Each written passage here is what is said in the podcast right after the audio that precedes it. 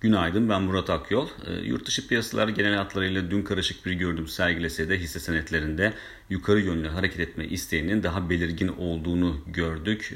Özellikle de teknoloji şirketlerinin diğer sektörlere, şirketlere kıyasla daha güçlü bir performans sergilemesi günün dikkat çeken gelişmelerinden bir tanesiydi. Makroekonomik veri tarafına baktığımızda ise Amerika'da özel sektör istihdam rakamı açıklandı ve Ağustos ayında yaklaşık olarak 600 bin kişilik bir artış beklenirken sadece 374 bin kişilik artış gördük. Tabii bu veri Cuma günü açıklanacak olan tarım dışı istihdam rakamı için birebir bir gösterge niteliğinde değil ama Cuma günkü verinin de piyasa beklentisinden aynı ölçekte uzaklaşması durumunda Fed'in ekonomiye vereceği ya da verdiği desteğin devam ettirilebileceğine yönelik bir algı oluşabilir ki bu da böyle bir senaryoda risk iştahının destek bulmasını sağlayacaktır diyebiliriz.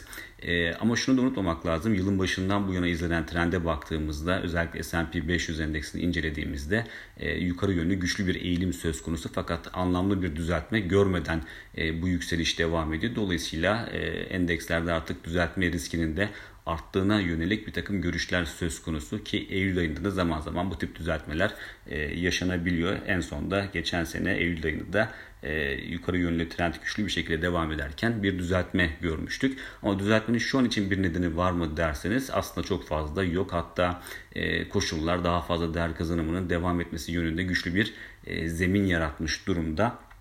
Özellikle Fed'in aceleci bir tavır ortaya koymayarak beklemede kalmaya devam etmesi, bunun yanında bilançolara dair güçlü beklentiler ve büyümelerin de küresel ölçekte güçlü devam etmesi hisse senetlerinde daha fazla değer kazanımı yönünde zemin yaratıyor. Ama tabii teknik göstergelere de bakıldığında işte uzun zamandır bir düzeltmenin gerçekleşmemiş olması ve S&P 500 endeksinin yaklaşık 300 gündür 200 günlük hareketli ortalamasının üzerinde devam ediyor oluşu bu tip bir riski de yaratıyor.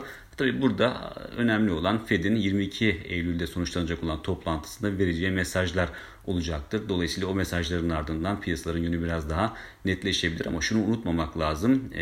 Bir düzeltme olsa bile bunun ana trendi bozacak ölçekte bir düzeltme olmasını gerektirecek şu anda bir sebep yok. Az önce saydığım sebeplerden dolayı zaten kısa vadede endekslerde yukarı yönlü hareket etme potansiyelinin biraz daha ağır bastığını söylemek mümkün. Bir sonraki podcast'te görüşmek üzere.